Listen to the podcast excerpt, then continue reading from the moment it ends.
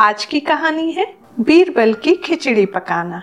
यह कहावत तो आप सभी ने सुनी होगी। अब हम जानते हैं इस कहावत के पीछे की दिलचस्प कहानी। आइए सुनते हैं।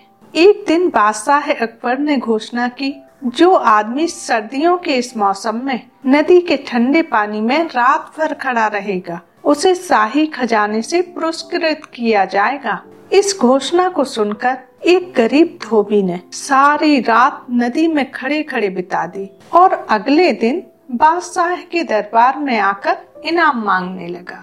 बादशाह ने उस धोबी से सवाल किया, क्या तुम बता सकते हो किस शक्ति के सहारे तुम पूरी रात नदी में खड़े रहे? धोबी ने अदब के साथ जवाब दिया आलम पनाह मैं कल सारी रात महल की छत पर जलते हुए चिराग को देखता रहा। उसी की शक्ति से मैं सारी रात नदी में खड़ा रह सका। बादशाह ने उसका जवाब सुनकर कहा, इसका मतलब तो यह हुआ कि महल की रोशनी की आज की गर्मी के कारण तुम सारी रात पानी में खड़े रह सके, इसलिए तुम इनाम के सच्चे हकदार नहीं हो सकते। धोबी उदास हो गया। और बीरबल के पास जाकर निराशा भरे स्वर में बोला, दरबार में बादशाह ने इनाम देने से इनकार कर दिया है। धोबी ने इसका कारण भी बीरबल को बता दिया। बीरबल ने गरीब धोबी को सांत्वना देकर घर भेज दिया। बादशाह ने अगले दिन बीरबल को दरबार में ना पाकर एक खादिम को उन्हें बुलाने के लिए भेजा। खादिम ने उन्हें आकर पूरी सूचना दी।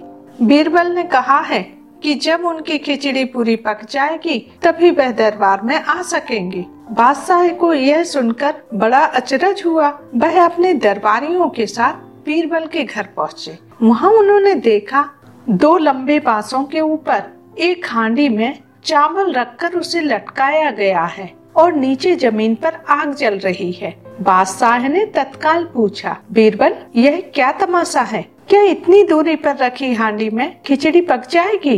हजूर, ज़रूर पक जाएगी। बीरबल ने उत्तर दिया। बादशाह ने कोतूहल बस पूछा, कैसे? जहाँ बना बिल्कुल वैसे ही। जैसे महल के ऊपर जल रहे दिए की गर्मी के कारण, धोबी सारी रात नदी के पानी में खड़ा रहा। बीरबल ने कहा, बादशाह अकबर, बीरबल का यह तर्क संगत उत्तर सुनकर लज्जित हुए। उन्होंने तुरंत धोबी को ढूंढ लाने और पुरस्कृत करने का आदेश जारी कर दिया। बीरबल की खिचड़ी।